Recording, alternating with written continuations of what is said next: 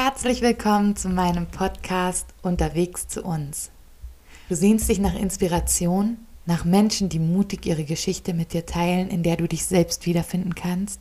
Du hast Lust auf interessante Persönlichkeiten, die sich öffnen und dir einen Blick in ihr Inneres erlauben. Du möchtest richtig deepen Talk in fröhlicher, authentischer Atmosphäre.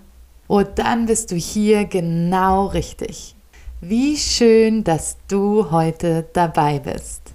Hallo und herzlich willkommen zu Unterwegs zu uns. Heute sitzt Henok hier mit mir. Yes. Henok, wir kennen uns aus Äthiopien. Ja. Henok ist nämlich, äh, also deine Eltern sind in Äthiopien geboren. Genau, ne? genau. Ja. Ähm, und wir haben echt schon ein paar Parallelen, muss man sagen. Ja. Ich war in New York, bevor du ja, da warst. Da, ne? genau. Also ich war nur zu Besuch, aber Henok war da sein halbes Leben gefühlt. gefühlt. ähm, bei Metro, ne? Hast genau. du ähm, mitgeleitet. Und dann haben wir uns in Äthiopien das erste Mal getroffen. Gesehen, getroffen, ja. Und jetzt sitzen wir hier in Hamburg. Ja. Und in diesem Podcast, weil unsere Bücher Let's gemeinsam äh, im Januar rauskommen. Und ich bin richtig froh, dass du uns heute ein bisschen erzählst. Yes, yes. Das erste Buch, was ich nicht gelesen habe. Wow. weil das jetzt mega spontan ist. Ähm, ja, und vielleicht ist das ja die Zukunft des Podcasts, weil ich bin damit jetzt ja auf dem Stand von allen Zuhörern. Hm. Dein Buch heißt Jung sterben. Genau, Jung sterben. ich liebe den Titel. Ja, Erzähl mal, was ist denn das? Ja, Jung sterben. Ähm, mein Untertitel ist, warum es sich lohnt, ganz für Jesus zu leben. Und ich erzähle meine Geschichte, wie ich zu Gott gekommen bin. Und ähm, das führt mich ganz zurück nach 2011, der 17. November. Das war ein Abend, wo ich gefühlt dachte, ey, ich sterbe. Und das ist so der Tag ist, wo ich sage, ich bin jung gestorben, weil ich mich für Jesus entschieden habe. Mhm. Äh, das war eine ganz verrückte Geschichte. Ich hatte eine Speisenröhrenentzündung gehabt, meine ganze Speiseröhre war entzündet. Oh. Und ähm, ja, war von Arzt zu Arzt und verschiedene Doktoren und konnten nicht genau herausstellen, warum meine Speiseröhre so entzündet ist. Und ähm, habe sehr viel Leid erlebt in, diesen, in dieser Zeit. Und, und aber die Zeit hat mich dann irgendwie näher zu Gott geführt mhm. und ich habe mich für Gott entschieden. Und deswegen habe ich auch dieses Buch Jung sterben mhm. genannt, weil ich irgendwie jung gestorben bin. Ich war zu dem Zeitpunkt 16, ich bin jetzt immer noch jung, jetzt bin ich 25.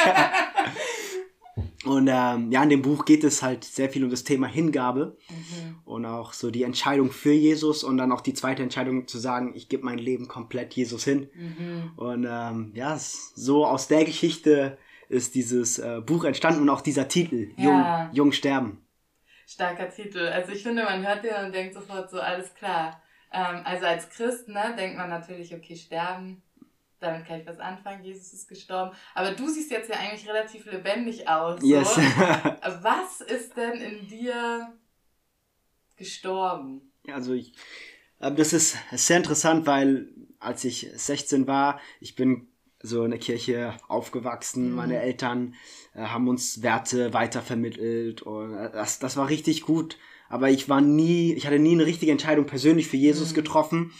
Ähm, und ich war halt ganz normal in der Welt und habe einfach mein Leben gelebt, so auch jetzt wie ein Jugendlicher, habe alles gemacht, was man machen kann. Und dann gab es aber diesen einen Punkt, wo ich wirklich dachte, dass ich sterbe.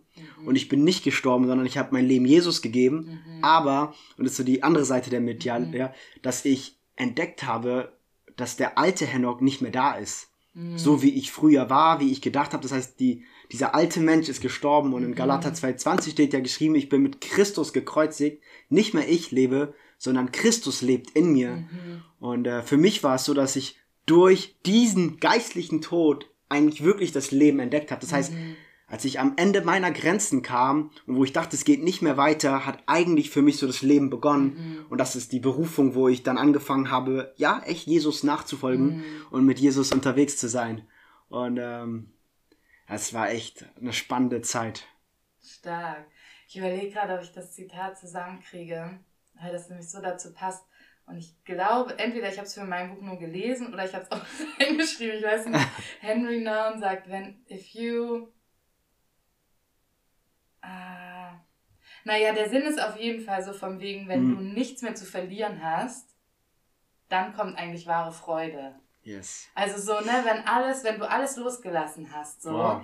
dann würde man ja erstmal denken, ne, wenn du gestorben bist, der Tod ist ja erstmal mm. jetzt keine schöne Sache, nee, so, ne? Aber was ich so raushöre, ist so diese, da ist ein, ein echtes Leben, das gibt es eigentlich erst, wenn man alles losgelassen hat, so, ne? Wenn man sein Leben nicht mehr selber in den Händen ja, hält. Wenn man auch Kontrolle abgibt. Mhm. Und äh, das, das, ist auch ein biblisches Prinzip, so wir verlieren so das Leben, aber gewinnen es in Christus mhm. ganz neu äh, wieder. Und das hat auch viel mit Nachfolge zu tun. Und das war für mich so, dass alles, was ich früher dann gemacht habe, war nicht mehr so interessant oder hat auch keinen Reiz mehr gehabt. Mhm. Und ich war dann voll devoted und hingegeben gegenüber Gott, weil ich so, wow, dieser Gott ist so real. Ich hatte mhm. am 17. November 2011 eine übernatürliche Heilung erlebt. Von mhm. einem Moment zum anderen Moment war ich komplett geheilt.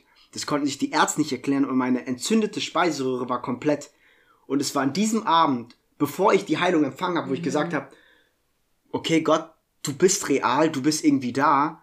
Und ich war am nächsten Tag geheilt und es hat dazu mhm. geführt, ich kann mich erinnern, ich bin auf die Knie gegangen und gesagt so, weil du mich geheilt hast, Gott, und weil ich erkannt habe, dass du real bist, da, da gibt's jetzt keine Diskussion, möchte ich mein Leben aufgeben. Mhm. Ich möchte mein Leben verlieren und nimm mein Leben und, und was dann Gott in den letzten neun Jahren gemacht hat, das ist, das ist verrückt.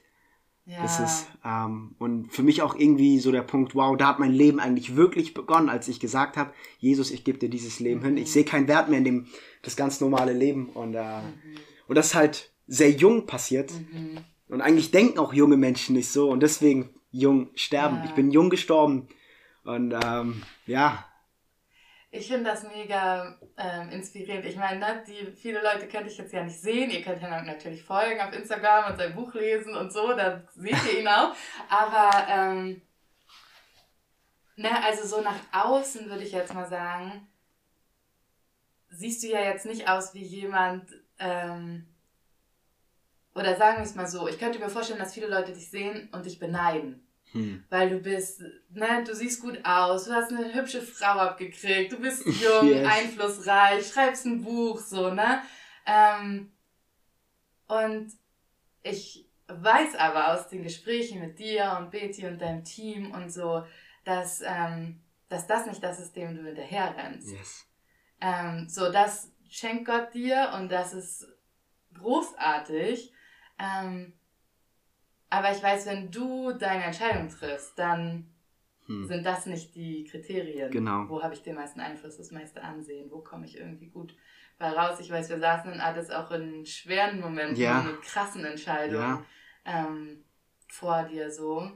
Ähm, und ich habe gesehen, dass du echt ne, so bereit warst zu sagen, okay, nicht das, was ich will, sondern das, was Gott will, das soll passieren. Und das finde ich sehr ja, sehr inspirierend. Ja, das ist auch mein Herzschlag, weil ähm, an dem Abend, der 17. November, wir haben darüber schon jetzt öfters gesprochen, ich hatte, ich, ich hatte, ich hatte gekotzt gehabt und dann etwas Schwarzes kam raus, weil meine Speiseröhre entzündet war.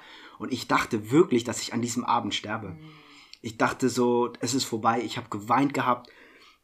Ich kann mich erinnern, ähm, ich habe dann angefangen, auch mich zu entschuldigen für Dinge, die ich getan habe in meinem Leben. Mhm ähm, ich habe nicht so viel Freude in das Leben meiner Mutter auch gebracht und auch nicht in einer guten Beziehung mit meinem Papa.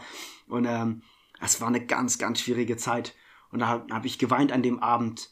Und dass ich am nächsten Tag aufgestanden bin und komplett geheilt war, war für mich so die zweite Chance. Mhm. Und für mich war das so, okay, jetzt irgendwie hat der Tod mir eine neue Perspektive über das Leben gegeben. Ähm, man sagt ja auch so, eine Nahtoderfahrung macht Mhm. Ein Riesenunterschied. Und im Nachhinein habe ich mich auch informiert und gelesen. Und vielleicht war ich dem Tod auch nicht so nah, aber dieses Gefühl, mhm. ich bin am Ende, auch von wegen dieser Krankheit, hat mich an den Punkt gebracht, wo ich gesagt habe, ich will wirklich jetzt leben mhm. und leben für das, was zählt.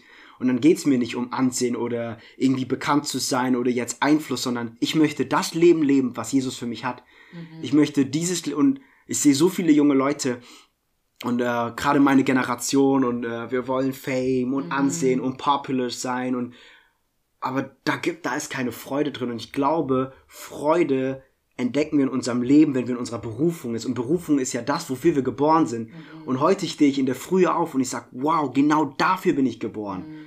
Doch bevor ich erkannt habe, für was ich geboren wurde, musste ich erstmal meinen alten Menschen begraben mhm. und jung sterben, damit ich für das lebe, was eigentlich Gott für mich mhm. geplant hat. Und ähm, äh, das ist einfach, ja, es ist wunderbar. Stark. Da bin ich voll mit dir. So ein kleiner Funfact vielleicht über mich. und ich bin gespannt, was du sagst, ja. weil manche Leute sagen so, ja, ja, ja, und manche sind so richtig so, ah, ah, was? Wenn ich richtig am Ende bin, dann ist es für mich richtig heilsam, auf Friedhöfen spazieren zu gehen. Krass. Und für manche ist das richtig scary, yeah. so die stellen sich mich da, glaube ich, so in Gothic-Klamotten, so bei Kerzenschein. Aber nein, oh. einfach so mitten am Tag. Und ich gehe einfach so, und ich meine, Friedhöfe sind ja auch Natur und ich mag Natur und mm. so weiter, aber irgendwann, ne, weil man sich lang genug immer Anfang, Ende, Anfang, Ende, steht ja immer Name, mm. Geburtsdatum, Sterbedatum, so, ne? Und dann irgendwann fange ich an, aha, ja, Anna Schmidt. Hm. hm. So, ne? Und dadurch wird der, also wir verdrängen das ja im Leben, mhm. dass der Tod eine Realität ist. Mhm. Ähm, aber es wird dann real, so, okay, mein Leben hat auch ein Ende. Ja. Und wenn ich, und das ist ja für viele scary, aber für mich ist das, also ich glaube, Sterben ist scheiße, so der Prozess, mhm. ne? Aber jetzt vor dem Tod sein habe ich überhaupt keine Angst. Krass. Und dann wird mir irgendwie diese Zeit hier kostbar und alles rückt wieder so in Perspektive.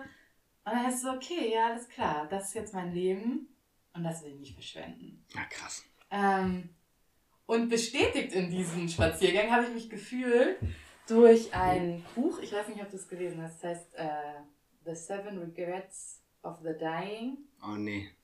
Das ist, äh, Noch nicht. das ist irgendwie eine Altenpflegerin und die hat darüber geschrieben, was auf Deutsch heißt es was? Sterbende bereuen oder so. Okay, krass. Und ne, das ist halt genau das Gleiche so. Wenn du mit Leuten kurz vorm Tod sitzt, dann ist so, okay, ja, alles klar.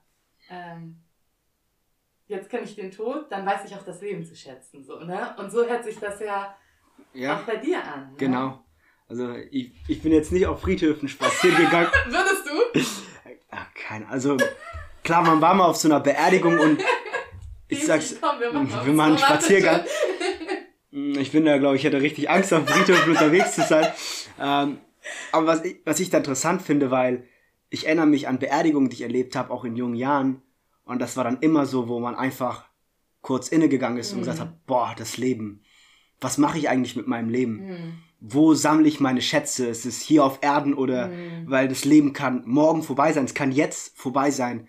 Und ja, was mache ich am Ende, wenn ich kurz vor dem Tod bin, mhm. und ich kann mich erinnern, damals die Erkenntnis, nicht in meiner Berufung gelebt zu haben oder in meinem Potenzial mit 16, mhm. war schlimmer als die Angst vor dem Tod. Krass. Dass ich, und ich vergesse das nicht, yeah, das war so, das war so, und ich war 16. Mit ja. 16 macht man jetzt nicht viel oder auch weltbewegendes. Ja. Ne? Man kommt erst klar überhaupt mit Aber dem Leben. Aber du hast 16 Jahre genug Zeit, um die Beziehung zu deinen Eltern zu ruinieren. So. Das und, kann man schaffen. Und das kann man sehr gut schaffen in 16 Jahren. Und ich habe gesagt so, habe ich Menschen Wert zugesprochen? Habe ich einen Unterschied gemacht? Mhm. Ähm, ich habe nur gelebt, ich war egoistisch und und diese Erkenntnis mit 16 zu haben, das hatte anscheinend es musste halt zu diesem Punkt kommen, wo ich sage, boah, ich, ich sterbe gleich. Mhm. Und das Interessante war, dass ein Jahr später, nach dieser Begebenheit, äh, habe ich meine Organisation gegründet, und zwar Projekt mhm. Liebe in Äthiopien. Und ich durfte 25 Großfamilien unterstützen. Bis heute ja. laufen noch die Projekte. Und für mich nach einem Jahr, und das war für mich auch so, okay, jetzt möchte ich ein Leben leben, nicht mehr für mich, mhm. sondern für andere. An meinem 18. Geburtstag, ich kann mich erinnern, da habe ich so einen riesen Spendenaufruf gemacht, habe gesagt, ich will keine Geburtstagsgeschenke haben, ich will, dass wir für Äthiopien spenden und ich konnte Familien dort helfen. Und für mich war der Punkt, das war witzig, als ich 18 war und ich war in Äthiopien und ich habe den Kindern geholfen. Ich bin in mein Zimmer gegangen, ich habe so geweint, weil mhm. die Kinder so glücklich waren. Und dann habe ich gesagt, Gott, jetzt könnte ich sterben. Mhm. Und ich so, ich will nicht sterben, aber, und es geht auch jetzt nicht um Werke, aber das war einfach so, es Aber war so berührend. Gelebt, was du nicht mehr bereuen musst, ne? Es hatte auf einmal was Wert gehabt. Ich so, ja. wow, ich habe Menschen glücklich gemacht. Ich, hab, ich konnte etwas Gutes tun. Und wie ist es überhaupt dazu gekommen? Das war diese Erkenntnis, dass mein Leben leer ist, dass mein Leben, ne, und viele haben gesagt, ja, als 16-Jähriger erwartest du auch nicht viel, aber ich bin so dankbar, dass ich diese Erkenntnis mit 16 habe. Ach, und weißt du, wir jetzt, ne, wir alten Leute, also sage ich jetzt einfach mal über mich und alle älter, wir denken so, ja, die 16-Jährigen, ne? Aber ganz ehrlich, mit 16 war ich 16-Jährige sind nicht irgendwelche dummen Teenager. So. Ja. 16-Jährige sind Leute, die in den meisten Kulturen dieser Welt bereit sind, ihr Leben jetzt in die Hand zu nehmen Come und eine Familie zu gründen. Yes. So. Yes. Ähm, und ich wusste mit 16 genau, was richtig und falsch ist, was ich mit meinem Leben will. Also ich war noch so viel weniger abgestorben und resigniert und so, als man das dann irgendwann im Laufe des Lebens, wenn man reifer wird und yeah. so. Also ich finde, 16 zu sein, da kann man richtig gute und richtig schlechte Entscheidungen für sein das Leben stimmt. treffen. Und das ist nicht nur, nur ein Teenager. Ja. Das ist ein Mensch, der ein Leben vor sich hat. So. Ja. Und du hast eine richtig äh, wichtige Entscheidung getroffen. Und ich meine, guck dich an. Wie alt bist du jetzt? 25. Ja! ne? Was in den letzten zehn Jahren passiert ja, ist, ist, ist verrückt. Dein Leben fängt nicht gerade erst an. So. Das, da ist schon richtig viel passiert. Da ist schon ne? viel passiert. Und es ist gerade in diesem Alter auch, wo man wichtige Entscheidungen trifft für mhm. die Zukunft. Und auch alles, was ich heute mache, entscheiden meine nächsten fünf bis zehn Jahre. Mhm. Das heißt, wer ich morgen sein will, das fängt an, wo ich jetzt heute, was ja. treffe ich für Entscheidungen mit, wen umgebe ich mich. Und das war dann halt so, ne, dass ich diese Entscheidung getroffen habe. Ja. Und jetzt, ja, neun, zehn Jahre später ist es unglaublich. Ja. Und auch so eine Freude. Und natürlich hat man immer auch Kämpfe und man hat auch Tage, wo man frustriert ist und es ist nicht immer alles Friede, Freude, Eierkuchen und alles ist schön, aber äh, es ja, es ist wert, ja. sein Leben hinzugeben, sein Leben aufzugeben und ähm, auch für alle, die jetzt dabei sind, noch älter vielleicht sind und man ist jetzt, keine Ahnung, 30 oder Ende 40 oder 50, man kann immer noch die Entscheidung treffen ja. und sagen, ich möchte mein Leben nochmal hingeben und aufgeben und ein Leben leben, was Gottes Willen entspricht. Ja. Und ich glaube, da können wir echt Freude rausziehen und auch echt, ja, so eine, ja, eine Liebe und eine Tiefe. Mhm. Es ja. ist besonders. Was würdest du denn heute jetzt sagen? Also, ne, Hingabe, sagst du ja, ist das Thema. Und ich finde, das ist ein mega cooles und auch intimes. Also, mhm. hingeben tust du dich ja nicht, also, ne, mhm. okay, du kannst dich irgendwie in einem kommunistischen System jemandem unterwerfen. Aber mhm. das, was Hingabe meint, ist ja eigentlich eine freiwillige Aufgabe mhm. oder eben Hingabe aus, ja. aus Überzeugung und Liebe so, ne? Ähm, und ich meine, das war diese eine Entscheidung, oder ist ja für uns meiste Christen, ne, dieser eine Moment, wo man sagt, jetzt lebe ich mit Jesus. Aber Hingabe ist ja auch jeden Tag wieder. Das stimmt. Hingabe, ne? Und das ist die Herausforderung, jeden Tag diese Entscheidung zu treffen, sich neu auch hinzugeben. Und äh, in meinem Buch beschreibe ich auch, dass Hingeben gleich Aufgeben ist. Mhm. Dass in dem Moment, wo du dich für etwas hingibst, gibst du einige Dinge auf. Und das ist, wo wir, mhm. wo wir es sehr schwierig haben. Und ähm, es gibt die berühmte Geschichte in der Bibel von Abraham, wo er jahrelang auf seinen verhießenen Sohn gewartet hat, mhm. Isaac und dann spricht Gott zu ihm und sagt, jetzt opfer ihn. Mhm. Und es ist die verrückte, crazy Story, die man in den Kopf hat und sagt, wie kann das überhaupt sein? Wie, wie schlimm ist Gott, dass er erwartet, dass ein Vater, der jahrelang gewartet hat, mhm. seinen Sohn aufopfert. Aber da ging es ja nicht drum und am Ende, kurzer Spoiler, er hat ihn ja nicht dann umgebracht, ja. aber es ging um die Herzen. Abraham war mhm. bereit, das Versprechen Gottes auf den Altar zu legen und mhm. aufzugeben, äh, um gehorsam auch gegenüber Gott zu sein. Und das ist so eine Hingabe und eine Liebe. Hingabe ist auch gleich Liebe, mhm.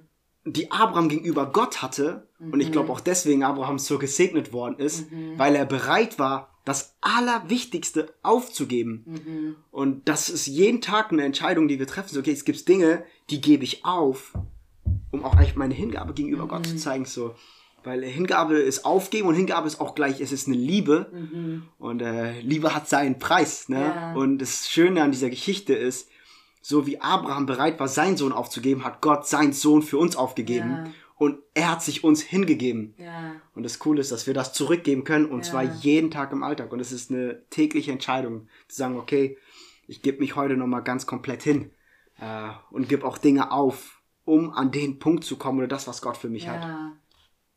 Stark. Ich erinnere mich an einen Moment in Äthiopien, als meine Kinder so richtig krank waren. Und wir sind ja auch nach Äthiopien gegangen, so in dem Vertrauen, dass Gott uns da hingeschickt hat. So. Und dann saß ich echt so da und irgendwie die Ärzte, weiß nicht, die hatten da auf jeden Fall nicht richtig geblickt, was man da jetzt machen kann, um denen hm. zu helfen. Und die hatten Fieber und das Internet war oh. aus und so, ne? Und ich dachte echt nur so, ey Gott, so, ne, du kannst alles haben, aber meine Kinder gebe ich dir nicht. So? Krass. Ne? Krass. Also so, ne, ich habe richtig so mit ihm.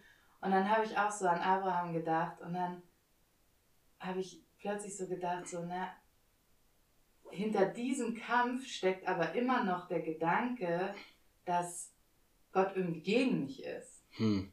Ne, also, dass er alles Klar. von mir will, so als mein, als mein Gegner eigentlich, hm. so, ne?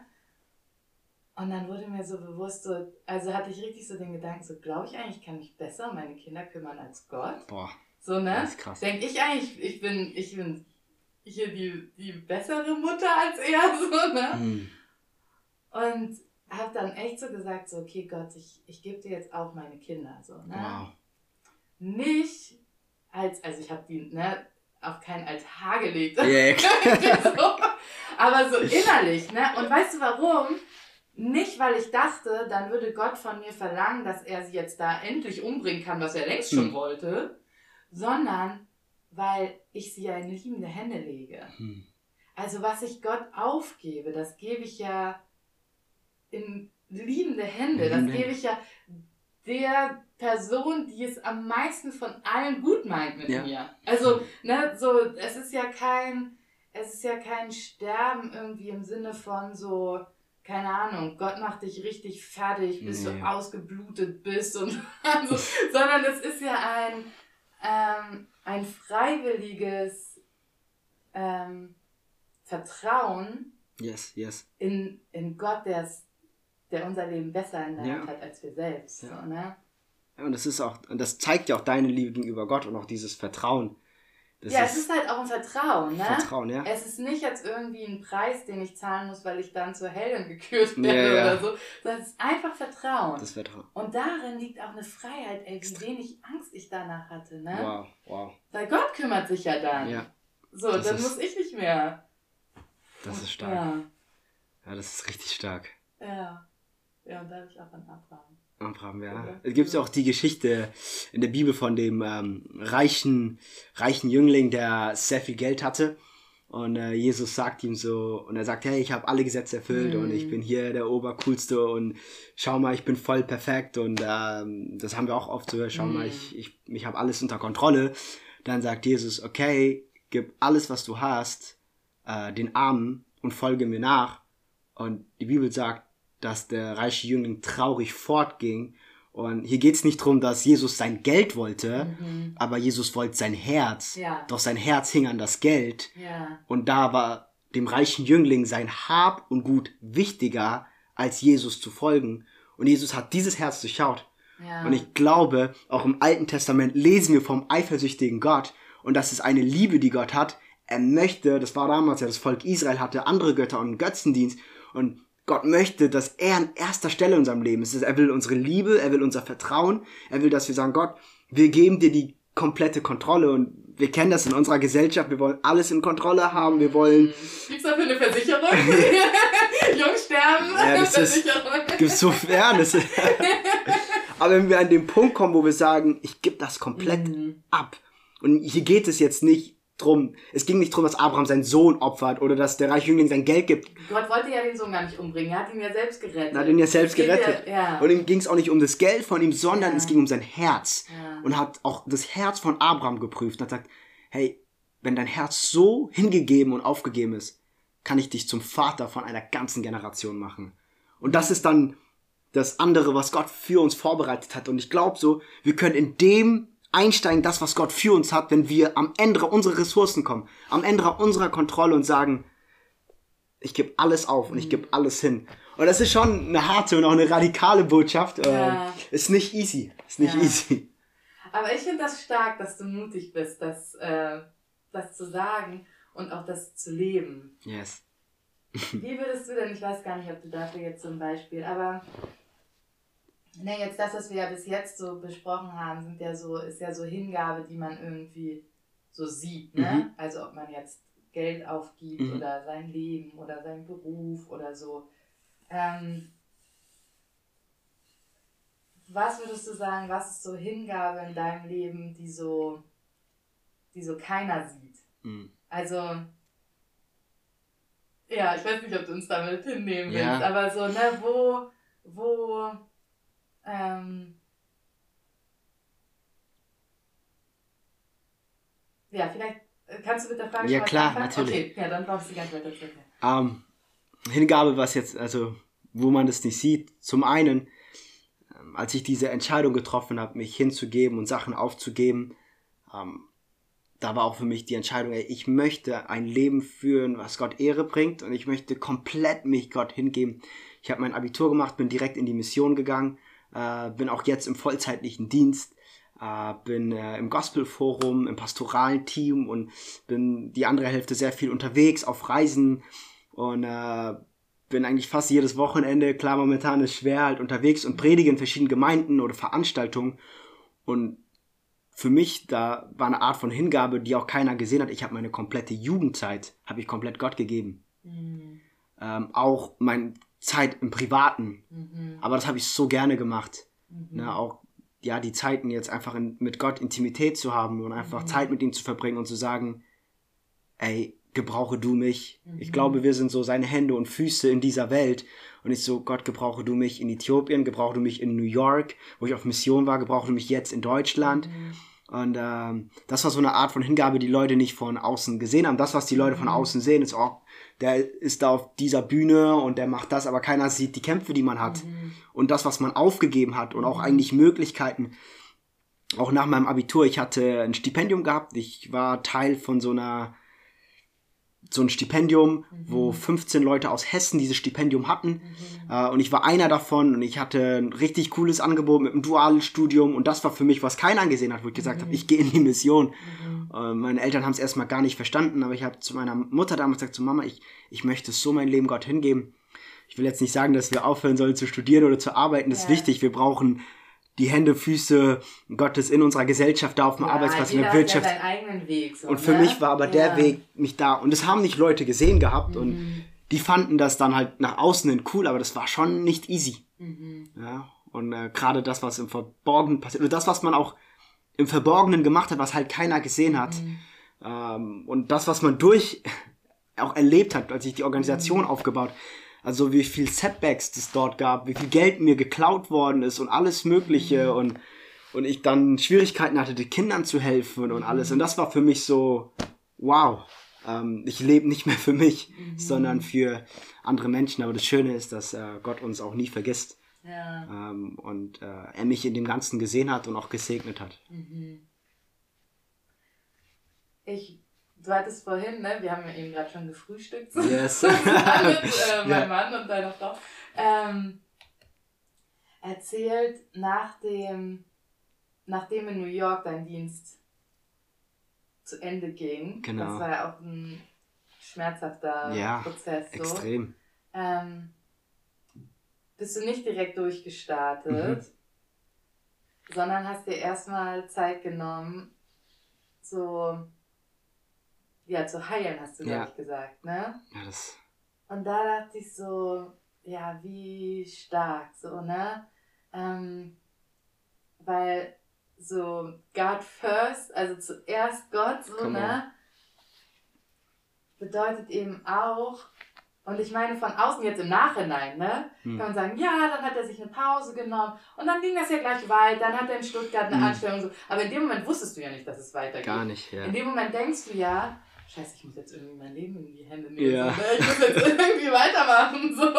Ähm, aber du hast gesagt, nee, jetzt Pause. Pause, ja. Jetzt werde ich, jetzt sitze ich das erstmal mit Gott aus, bis ich wieder. Ja, ja das. Ich war vier, vier Jahre in der Mission in New York und dann wusste ich, dass die Zeit zu Ende gegangen ist und dass es ein Ort war, wo ich ausgebildet worden bin, trainiert wurde und vorbereitet für den nächsten Step. Und ich hatte das voll im Herz, wieder zurück nach Deutschland zu kommen. Um, ähm, und das war nicht easy. Das war, ich hatte, ja, ich war irgendwie glücklich, hatte Freude, Frieden gehabt, weil ich wusste, es war richtig, aber auf der anderen Seite war es auch schmerzvoll.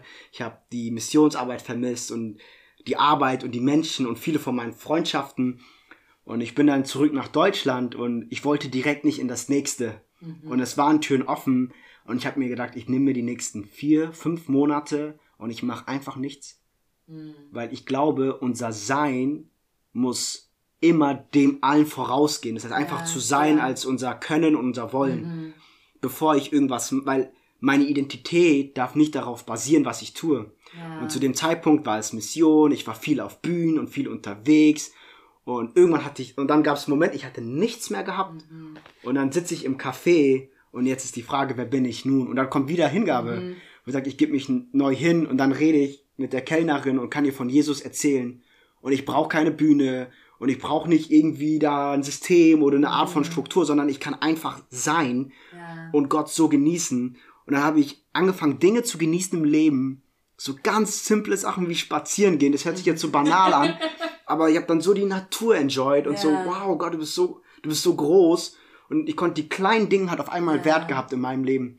Und das war so gut. Und dann, als die Zeit vorbei war, wo ich halt mir die Pause genommen habe und ich bin dann in einen neuen Dienst hineingekommen und es ging dann auch wieder auch schnell äh, mhm. voran, dann war ich so dankbar, weil ich dann ja. gesagt habe, jetzt im nächsten Schritt meines Lebens mache ich diese Dinge nicht, um anerkannt zu werden mhm. oder gesehen zu werden oder ich hole auch nicht daraus meine Lebensfreude, mhm. sondern die habe ich allein in der Intimität mit Jesus ja. Gott, wo niemand da ist, wo mich niemand sieht und deswegen war so eine Zeit extrem wertvoll, ja. einfach mal Ruhe zu nehmen und einfach mal ja alles so und ja, wir leben momentan echt in verrückten Zeiten und irgendwie fühlt sich so an, als ob irgendwie so alle ein Pausenknopf und alle ja. irgendwie so ein Pausendings sind. Äh.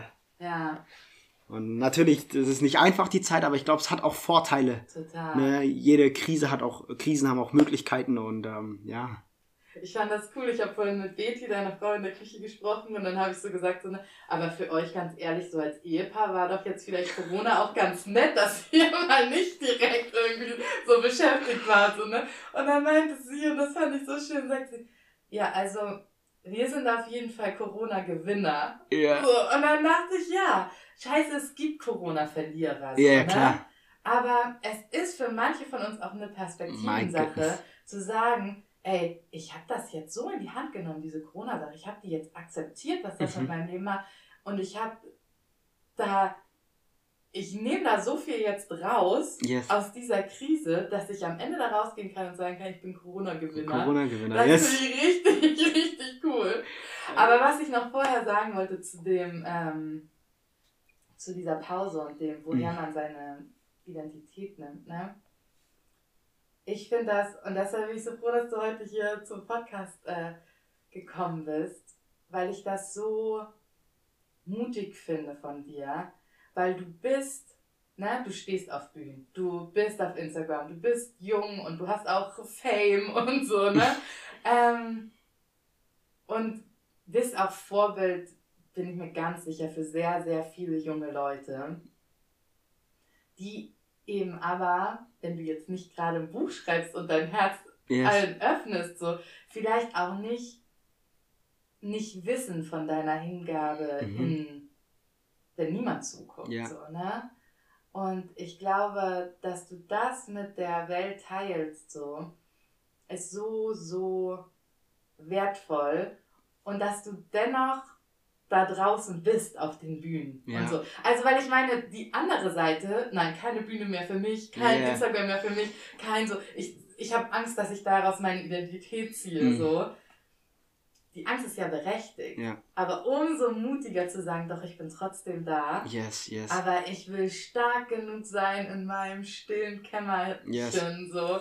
Ähm, und darauf acht geben, dass das nicht zu meiner Quelle, ja. Kraftquelle wird. So, ne?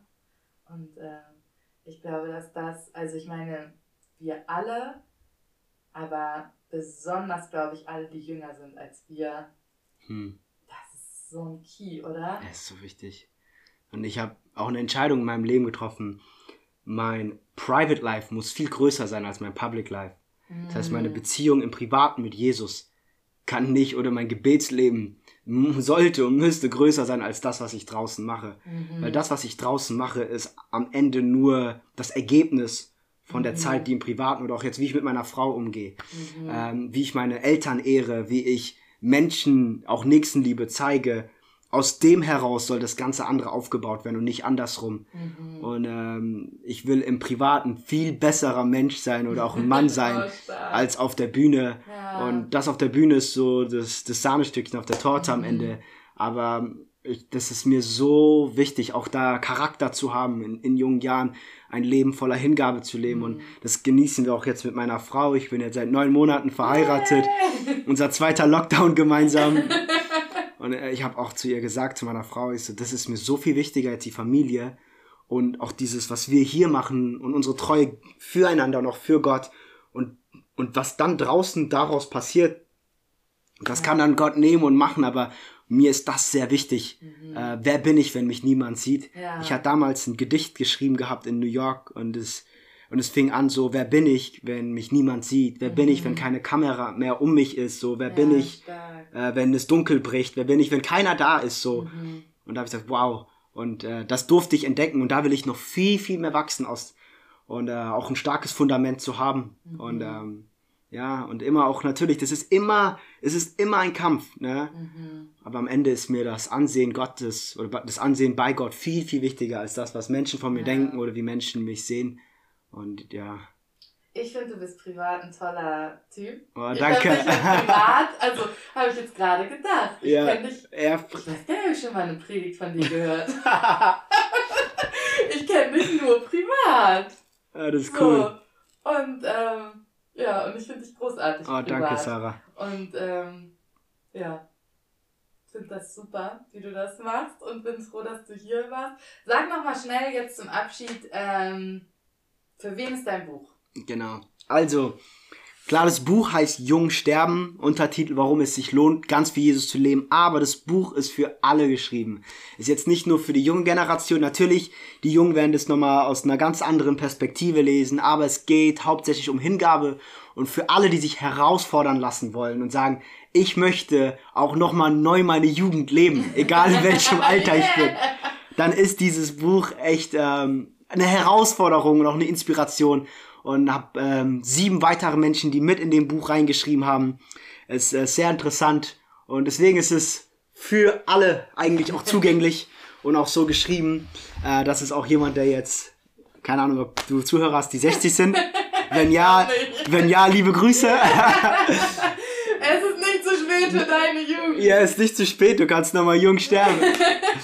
Ja, es ist nie zu spät. Ja. ja ein Kapitel rede ich darüber, da heißt es, ich bin nicht zu jung und ich bin nicht zu alt. Ich mhm. bin nicht zu klein, ich bin nicht zu groß, so die ganzen Labels, die wir mhm. haben.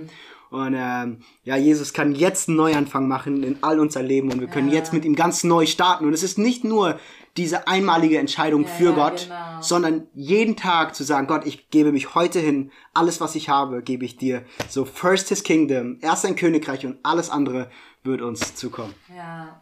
Ja, stark. Nice, Henok. Yes. Ich danke dir sehr. Ey, ich bin gespannt. Cool. Wir werden gemeinsam wahrscheinlich ziemlich zeitgleich Pakete nach Hause kriegen mit unseren Büchern. Ey, ich, ich freue mich. auf jeden Fall eins schicken. Ja, du kriegst auch ein Buch von mir zugeschickt. Wir müssen mal auf jeden Fall noch da was gemeinsam machen. Ich find's cool. Ja. Dann, dann bewerbe ich dein Buch. ich freue mich auf das Buch. Ich habe schon ein bisschen auch da reingelesen. Und äh, ich bin mir ziemlich sicher, dass du auch deine, deine Zuschauer, äh, Zuhörerschaft noch mit reinnehmen wirst oder schon reingenommen hast. Ja, ja. Und es ist sehr interessant, was du da erlebt hast, auch in Äthiopien. Das ist echt wertvoll. Ja, total, total. Schön, Henok. Yes. Ich danke dir sehr. Wir hören voneinander yes. und wir lesen und alle Links und Bücher und was wir besprochen haben und so im Profil, wie ich schon sagte. Genau. So Instagram-mäßig bin ich geprägt, ne? äh, es ist ja kein Profil beim Podcast. Was ist es denn? Naja, da drunter halt. Da drunter. Hier drunter findet ihr das. okay. Tschüss. Tschüss.